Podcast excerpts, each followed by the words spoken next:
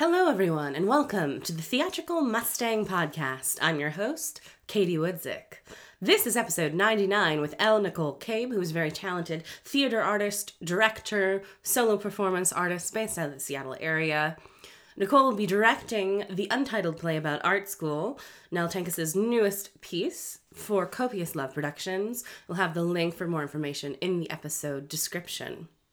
This episode is sponsored by Parley, which is a fantastic playwriting group, which I had the honor of participating in one of their staged readings earlier this year.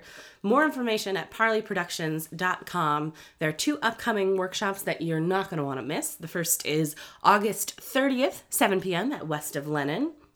No Strings Attached by Greg Brizendine, directed by the amazing Rebecca Torino Collinsworth.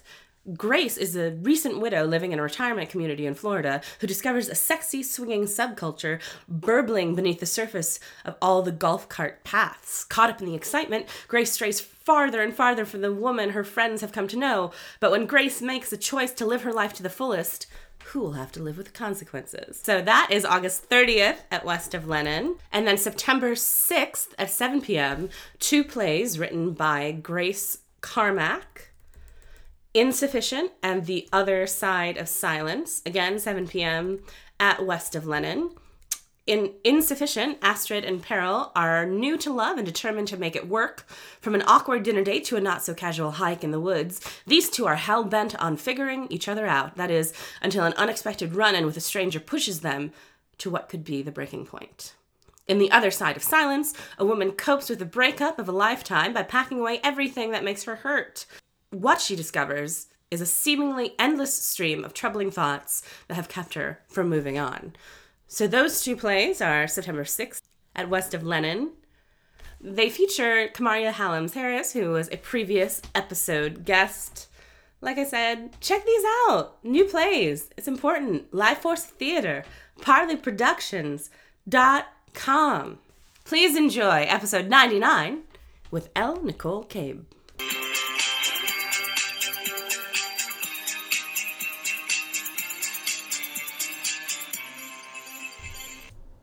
So I'm sitting here with a very talented, very talented human being. L. Nicole Cabe is here. Welcome to the podcast. Hello, thank you. So you ju- just right before we pushed record on this interview, you Yeah. were just leading a HowlRound Twitter chat about Yes. interactive and immersive theater. I was. How the heck did that happen, and how did it go? Um, it went really, really well. Um, it started because um, I, I feel like we all have more questions about interactive theater as we're trying to, as theater artists, trying to push the boundaries of what live performance can do um, and distinguish it from Netflix and television and movies Sure. and things like that. That's been a big discussion for a few decades, but uh, I feel like that's getting pushed harder as technology is changing because we have more opportunity to do really interesting things like with augmented reality and podcasts, things like that. I Uh, smiled because I was playing Pokemon Go. earlier today. Yes, yes. I have very mixed feelings about Pokemon Go, but I don't blame anybody for playing it. I played Ingress for like a year, and that was like the precursor to it, so Okay, I get it. um, yeah, so so we had a big discussion about um, like people who have done interactive theater um, and immersive theater, and more what that looks like for them, and sort of what worked and what didn't. Um, I've been to a few interactive plays; they tend to be really different. Um, like there was one at uh, Hollywood Fringe that I went to that um, it was actually a 30 minute video game where there were three people from the audience that uh, volunteered to come up um, and play the game. And then if they lost the game, they'd get replaced by three more people who were volunteers as well. Um, and I think it had some weaknesses, but it was a really interesting concept. And I think if they spanned it out into more like a one or two hour show, it could be fascinating. So, so my brain has been rolling on this for a while. Sure. Um, and HowlRound needed a moderator for this week, and I was like, "Hey, so I've been thinking about interactive theater. Let's have a discussion about that." And they were like, "Cool, you're in." Um, yeah, so that was 11 to noon today. for those for those who might not know what HowlRound is, Oh, yeah. the elevator speech for it. Oh gosh. Uh they are a theater collective, I suppose. Um, they publish blogs um, from guest writers usually about theater best practices and uh, issues that come up in theater, like dealing with cell phones or that's a big one. there's a there's a whole lot of discussion about Patti LuPone when that happened. Um, Yeah. but also like there's been a whole series about um, video games and how they could relate to theater. Um, there's been a whole series about climate change and how that's changing the way we construct narratives in theater. So yeah, so they're they're a theater resource that mostly is about sort of criticism and best practices. It's I, they're amazing. They are. Y'all should check them out. And is the Twitter is the Twitter chat a weekly thing or a monthly thing? It's usually a weekly thing every Thursday, 11 a.m. Pacific Standard, 2 p.m. Eastern, something like that. Um, and they don't always do it every single week, depending on if they get a moderator or not. But it's typically every week. Great. What were what were some of the highlights from it? Uh, oh, I have to get my phone for that. Hang on. Do it. Is live. Well, it's not really live, but we do things like finding our cell phone, and uh, that's awesome. and and loading links from that. yeah. Um, I don't need to repost that on Facebook. Thanks. oh. This is very it's very exciting for me to watch you in person, but dear listeners, it's it's very exciting. Just just enthuse yourselves, will you? There's really nothing like watching somebody else stare at their phone. it's true. Um, somebody jumped in kind of late in the game and mentioned something about ARGs, uh, which are different from augmented games. They're actually uh, real time with actors who lead the audience through the story, but they typically are like corporate training right now. But it's a, a really Interesting. interesting jumping off point, I think. Oh, and I mentioned room escape games, which um, I haven't done one officially. I mean, I've played like video game versions of it, but I haven't done one in person. But I really want to because I think that would be an interesting I avenue. think I would freak out so much. I mean, there's the what? There's a lot of pressure. the Big Bang, there's a Big Bang Theory episode where I don't know if you remember this one or if you watched the show, but they A little they, bit. They figure it out in like four second, four minutes, and they're supposed to take like forty five minutes, and the guy Right. playing the zombie is like. Are, are you sure? Are you sure? you want to look under that table? that would be pretty awesome. Um Yeah, oh yeah, so we talked about uh like choose your own adventure stories too and how that might um work. Uh if you go to the HowlRound hashtag on Twitter, there's a lot of listings right there right now of theater companies that are doing interactive and immersive theater too, which is great, and shows uh Beyond Sleep No More because that's kind of the one that we all Right. Ping bench, for that. benchmark. um yeah and uh what is it heroic games um was co-writing the series on howlround about video games and theater because they're actually constructing a series based on a video game that they also produced that is a live interactive theater show where the audience chooses the ending. Um, and one of the things they found was that it takes a really long time. Like video games take years and years to come out in part because you're constructing all these narrative options.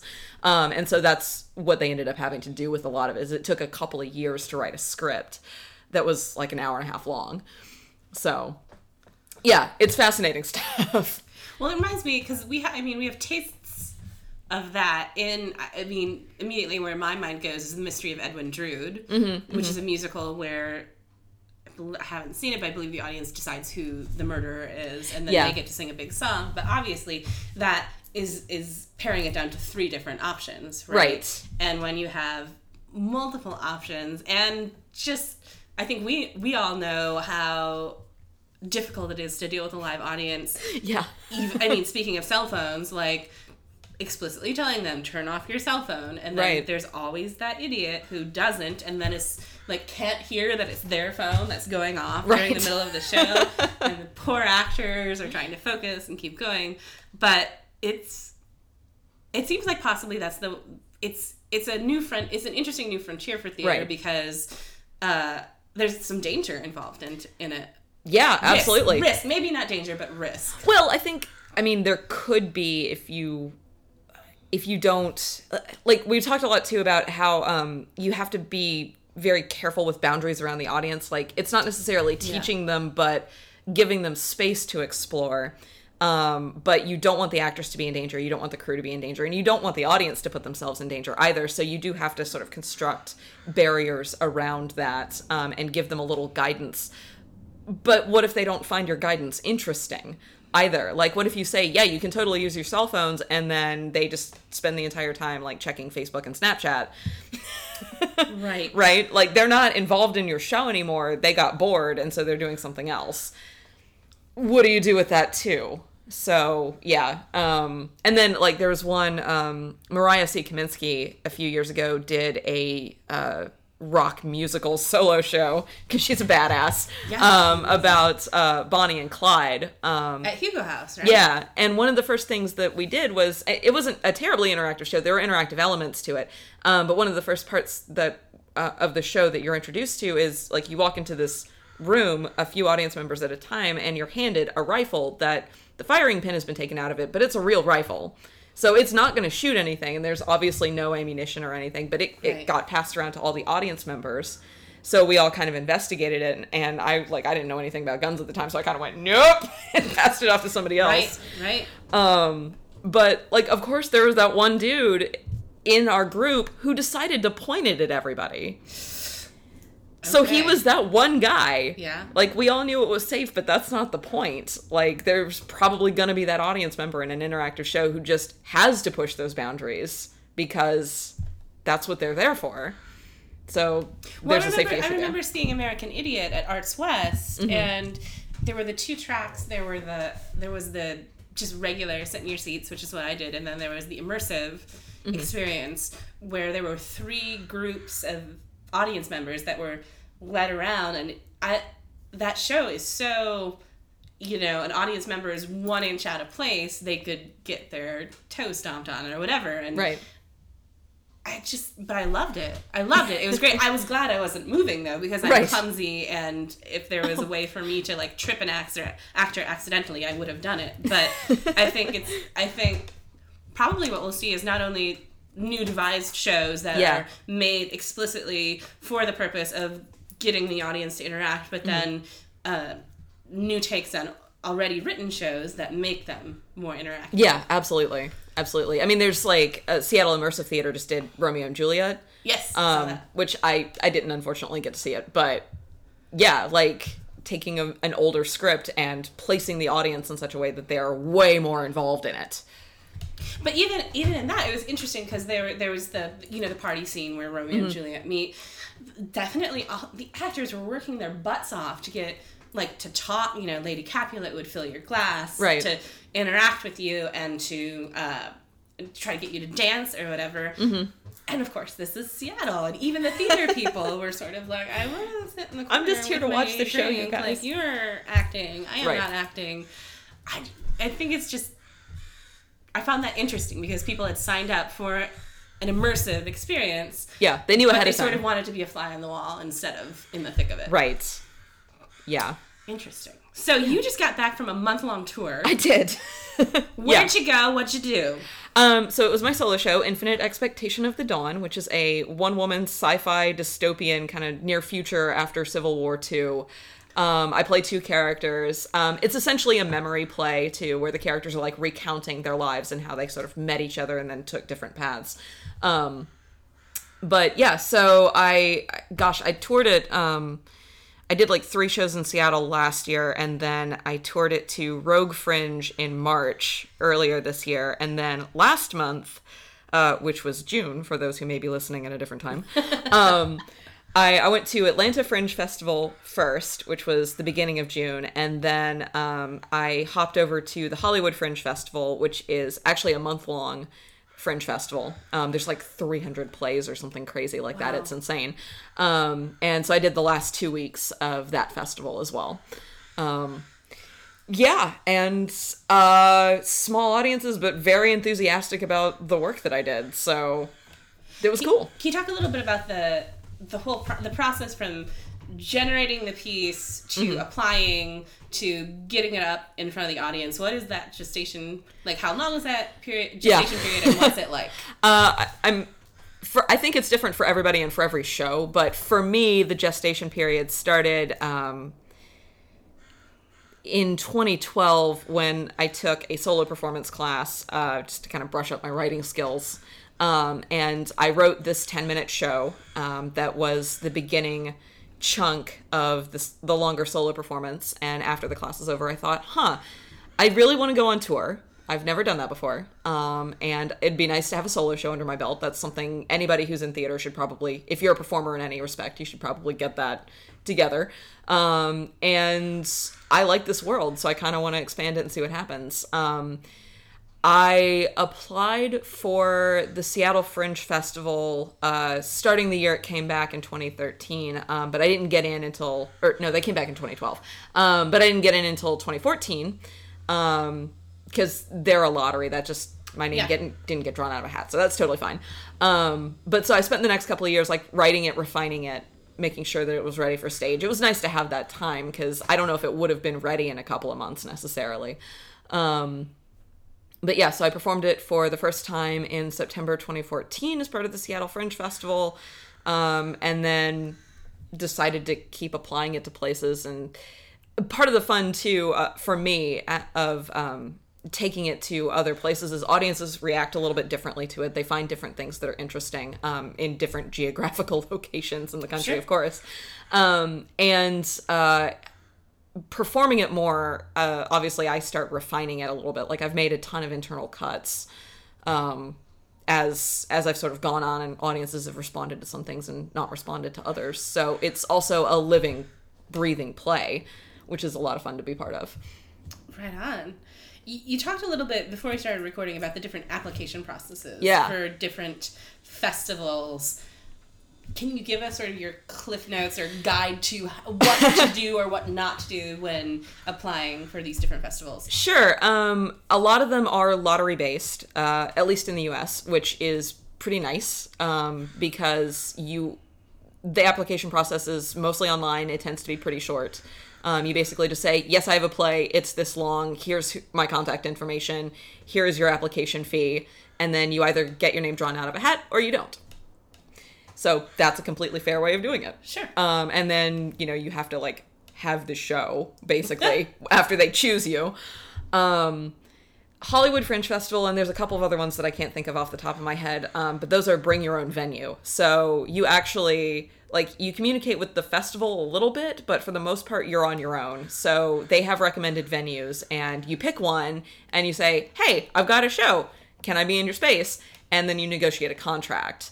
Um, so you're much more responsible for your own production. Uh, whereas like fringe festivals like Atlanta or Rogue Fringe or Seattle Fringe does this too, uh, help you out a lot more with marketing because they they're lottery based. Um, and then there's a few that are juried, um, but obviously you have to be a pretty big deal to get into those because Right. they invite you.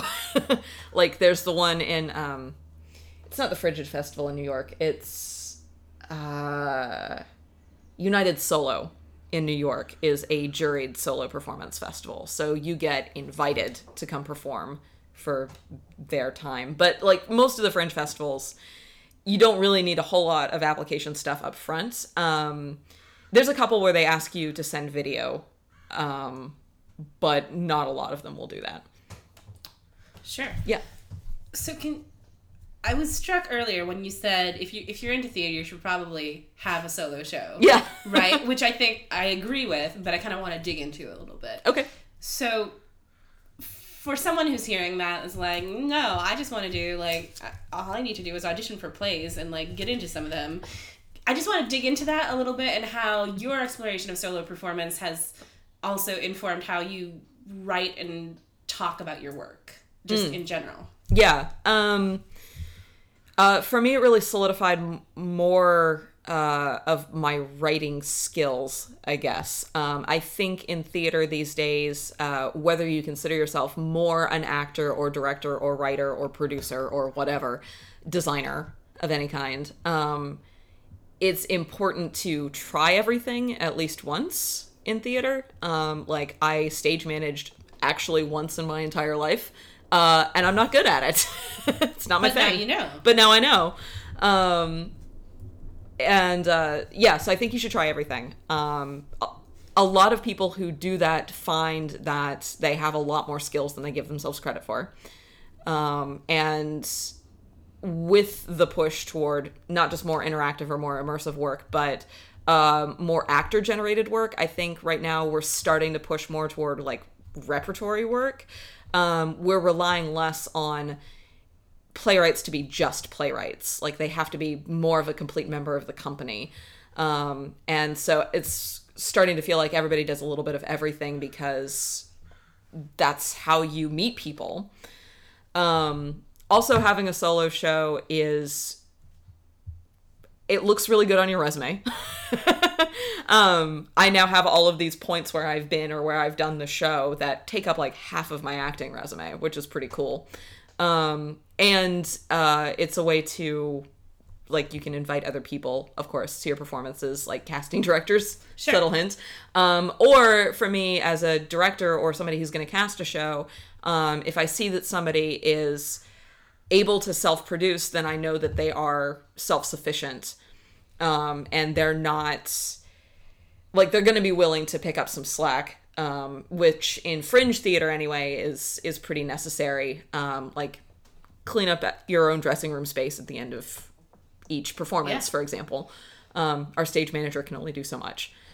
So uh, so that gives me a good sense that they might be a little bit more reliable they might be a little bit more respectful um, I don't think that this is always true with all solo performers, but you know, self production is a pretty tough thing to do. So Now, do you do you bring in someone else to look at you and direct you when you're doing it, or are you sort of self-directing? Uh, I I definitely did the big no no of self directing. Uh, this particular piece, um, which I think has a little bit to do with me being more insecure about stuff like that and trying to get this off the ground by myself. Right. Um, I think in the future I will bring in outside directors for sure um, to sort of double check the work. But I had a college professor actually who did a lot of professional solo performance, um, and he never brought in an outside director. He just filmed himself and then took Okay. notes on that. Um, so I kind of tried that the first couple of times.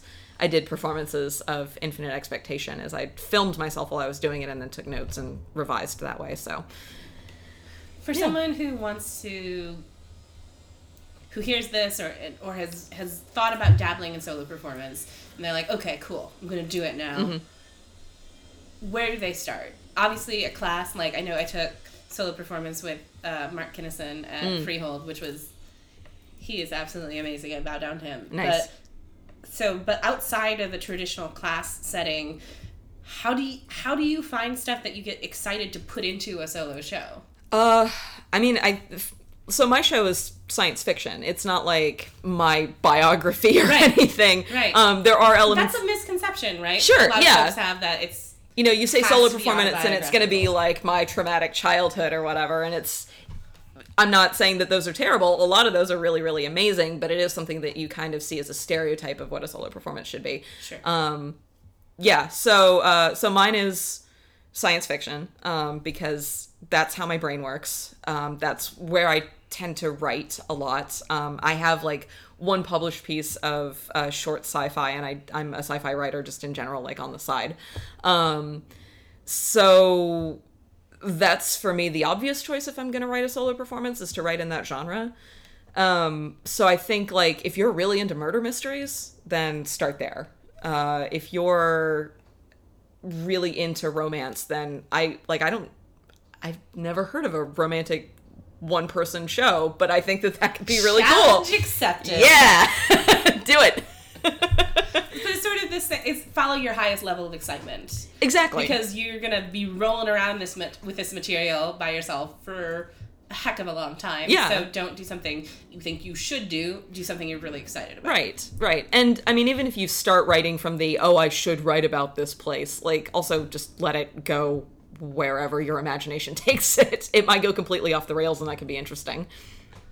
I, I love where this has got because I mean I'm not actually taking notes, but I'm like, damn, like this makes a lot of flippin' sense. So thank you, thank you for Yeah, you're welcome. sharing your insights on that. Sure. Uh, let's transition a little bit into your directing life. Yeah. Your performing life to your directing life. Uh, you work a lot with Copious Love. How did that start? Talk about last year's play and then this year's play. Go. Sure. Um, I actually I haven't worked a lot with Copious Love. This is going to be my second production with them, but I'm really excited about it. Ah, I mean, it feels like a lot. Like I spent probably ten months last year working on Codename Kansas, and that wasn't even the full production process. That was just me coming in at like the tail end of the script writing process and going from there. Um, yeah, so uh, I saw a notice online for uh, Copious Love needing a director for Codename Kansas, um, which was a science fiction action thriller comedy version of The Wizard of Oz, um, taking place in the post apocalypse and the post post apocalypse.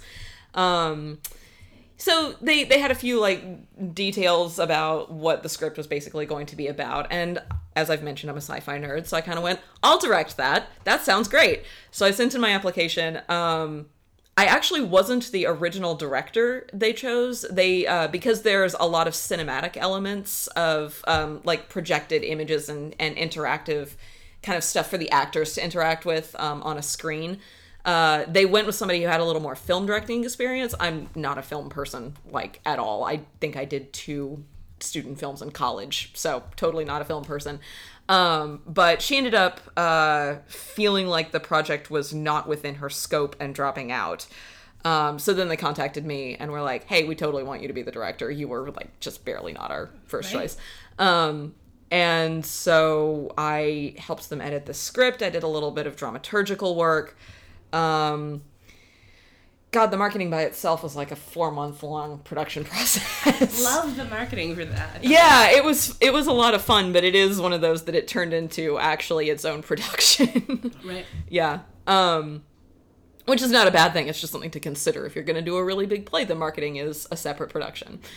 um and yeah, so so it was a lot of fun. Um, we had a cast of 14 actors who were all freaking awesome and constantly engaged in the work and loved the shit out of it. Um, and yeah, so when uh, Nell Tankis's play, Untitled Play About Art School, came up, because that's the next show that they're going to do in their upcoming season, um, I've worked with Nell before um, on Rosemary, which was three years ago now.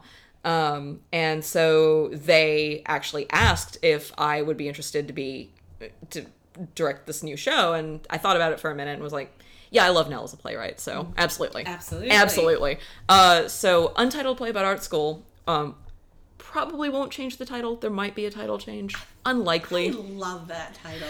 Yeah, we've had some questions about like how relatable art school is for people who have never been to art school or are not involved in the All right. arts. But I think the fact that it's a big dark comedic jab at art school in a lot of ways. uh, There's a whole lot more to it than that, but that's kind of where it started. Um like I feel like everybody can relate to that. Really. Um yeah, there's also going to be a huge flesh-eating puppet uh, and a lot of stage blood. Knock on wood. We're we're aiming for a lot of stage blood. We just had a production meeting last night, and and the poor props master was like, We're talking about gallons. "Uh, that's my hope. I'm pushing for that. There's probably going to be a splash zone. We'll have to like hand out ponchos and stuff. Yeah."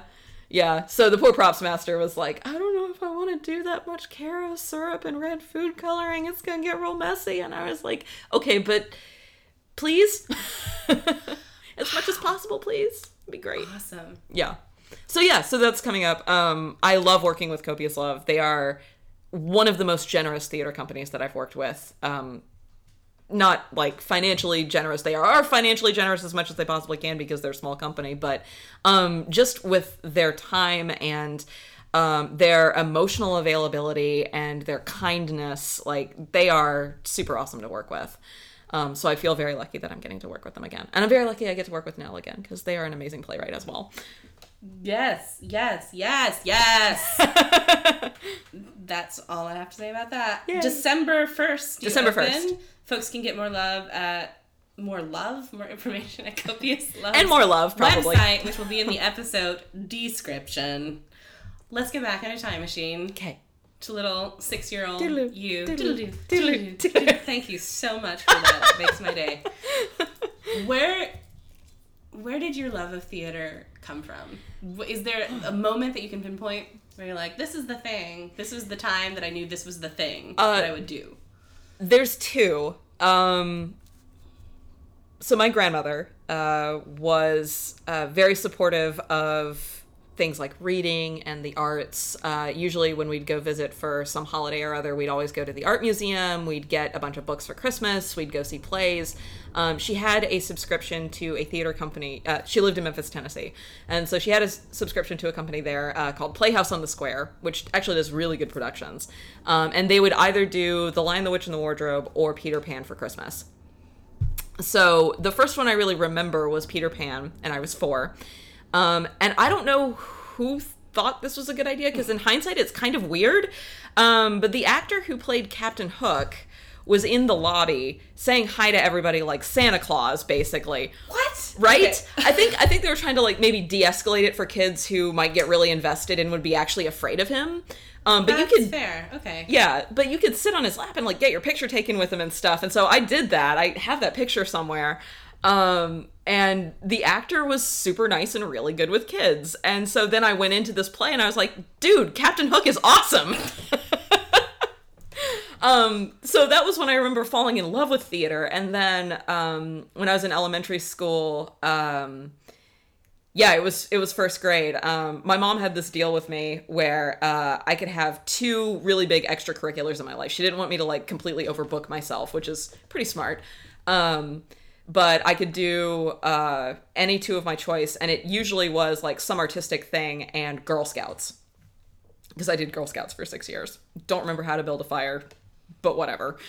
Um, I'm gonna take your badges away. I well, I don't think I got the fire building badge anyway. I definitely got the performing arts badge like every year though. um so the first one I did um, with Girl Scouts was a theater class, and uh, I I think the company that put on this class at my daycare center probably like wrote their own scripts because I don't remember them being fantastic or deep or meaningful or anything like that. But uh, I was a psychologist in a 10 minute play about a guy who thinks he's a dog. I was his therapist Okay. as a six year old.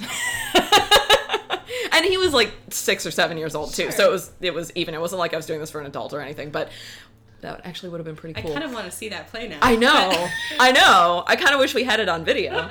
Um, but yeah, so that was the first time I was ever on stage, and it was really amazing. And I immediately wanted to do it again because it was a complete rush. Like it's legit addictive. Um, and so I I spent a couple of years like trying to do other things, but in my head it was always like, God, theater was really awesome. I want to do again. So I finally got to do another theater class, and then it was like Girl Scouts and theater for years. and then we moved, and then it was just theater. So yeah, like in middle school, I was already setting up my my time where I would be in school all day, and then I'd be in rehearsal all night. I love it. Yeah. So did you did you end up going to college to pursue theater things? Yeah, I went to the University of South Carolina, which is not specifically an art school by any means. Ooh. Um, but it was, you know, I lived in South Carolina at the time, so it was the college that was available to me. Right. Um, for super cheap. Uh, and they did actually have a really good theater department when I was there. I don't know what it's like now, but it was actually surprisingly good at the time. Um, so yeah, so I specifically majored in theater and minored in comparative religion because I'm a nerd. Um, I think there's a lot of theater and religion. yeah, Yes, it kind of covers all the subjects like Yeah. history and philosophy and literature and everything. Like both of those together, just get everything. So how do you get from South Carolina to Seattle? Uh, I grew up in South Carolina. I didn't want to live there anymore. Um, I had some friends who thought that Seattle was an amazing place. Um, so I managed to get an internship with what was then the Wooden O Company. Uh, it's part of Seattle Okay. Shakes now, but Yeah. they were they were separate at the time. Um, so I got an internship as like their assistant stage manager for a summer production uh, right before my senior year, and came over here. And it's like the middle of summer, and we're doing outdoor theaters in parks, and it's beautiful. And I'm like, God, Seattle's great so I moved here after I graduated and then realized what winters were like. Um, Buyer's which has been okay. It's just been a mild disappointment. Winters in Seattle. kind of disappointing. Bad review on Yelp. for winters in Seattle. totally. Awesome. I just you're so well spoken, you're so passionate, and I feel like you're just on the cutting edge of where theater's going. I, I hope so. I think it's going to be a fascinating journey. what ex- what's what's on your bucket list? What excites you most now as compared to six year old you? Like what what Uh, gets you going? Well, I'm definitely less excited about acting than I was as a six year old. I'm more excited about directing dramaturgy. Uh, writing definitely has been a big passion lately. Um, I want to explore that a little bit more. Um, I have an idea for an interactive show that I have to actually put down in a proposal and send to people.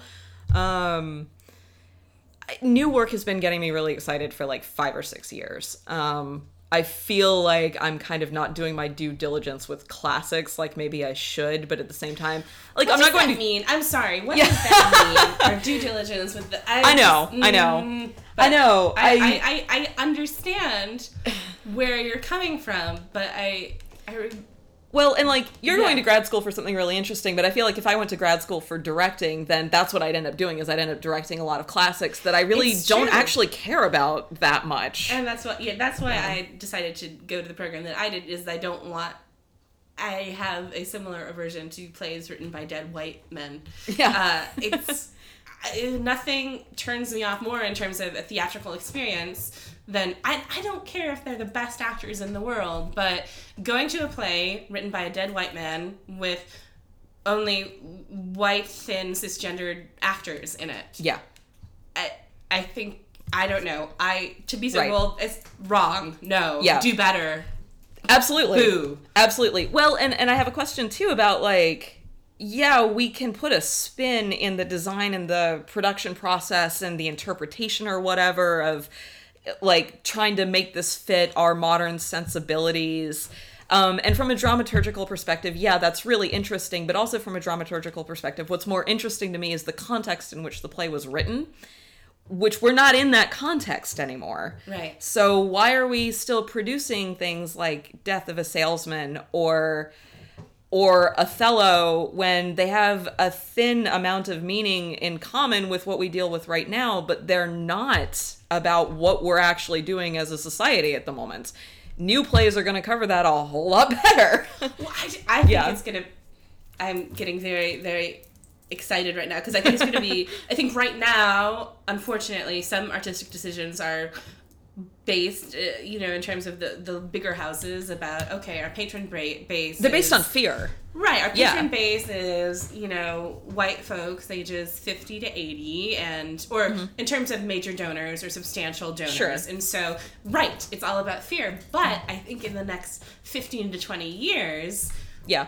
folks of our generation, right, are going to become the donors. Right. And then Well, and we are. we are, yes. To an extent. Well, well, and it was interesting because I saw an, an article on social media that um, millennial giving is a huge. I mean, not me. I'm about to go to grad school, but like the folks who are making more, it's a huge thing. But they're not giving to the arts as much as other things, and that's probably because artistic directors are making decisions out of fear to please Right. the older people. I don't know if I'm making sense. But No, you are. like, You totally are. It's gonna shift seismically in the next It 15 is. to 20 years. Well, and it, it is already with, um, I mean, a lot of people point to crowdfunding as being that big shift, which means that then, like, Fair, yeah. large houses are trying to sort of co opt crowdfunding, and I think that takes a lot of the gloss off it for people. But yeah, uh, nobody's, nobody my age and younger is donating to the arts because it's a societal good. They're donating to companies they think are interesting that are artistic or not um but based on what they're gonna see that is going to hold their attention so yeah maybe it's a video game or maybe it's a movie or maybe it's a play or maybe it's a scientific experiment or maybe it's a robot you know but people are donating to individual companies or individual people and not to larger cultural ideals i suppose. Because to me anyway i think um like i remember being told oh the arts are good for you. And that sounds very prescriptive like they're good for you and therefore only specific things are good for you. And that just makes me want to eat junk food and be really bad to myself you know like i want to go binge watch star wars again because it's not good for me right? Right. Yeah. So so I feel like that's kind of more the driving force of like, well, you can't really tell me which entertainment things are going to be good for me and make me feel like I should be part of them because then I have actually less emotional investment in that. Um on the other hand, I'm totally going to give some of the major houses in Seattle credit, including Seattle Rep, for trying to find ways to keep their donor base interested in new works. They actually are like the playwrights program at this at Seattle Rep. Um, Absolutely, is yeah. doing some good work developing new plays for sure. So it's happening. They're seeing the shift. They're just trying to like negotiate this huge generational divide between oh I, I go to the opera because it's it's uh it's so good for me it's, it makes me feel smart and then people who are like I just want to go see somebody get punched in the face Finding the balance Yeah. between the two. yeah. Well, thank you so much for sitting down. I, I like. Are we ending on punching in the face? Punching in the face. I did a whole interview about punch. My friend Jennifer wrote a book called "Things I Want to Punch in the Face," nice which is amazing. Uh, and so, yeah, I feel like that's a great button. Cool. So find theater that makes you so excited that you want to punch things in the face and not actual people. Folks, Yeah, is yeah. the moral of this podcast. Anyway, if folks want to keep up to date what you're doing, your website is l-nicole, N-I-C-O-L dot com. We'll have that in the episode Yes. description. I can't wait to see what you do next. oh thank you Thanks for sitting down with me. yeah thank you for having me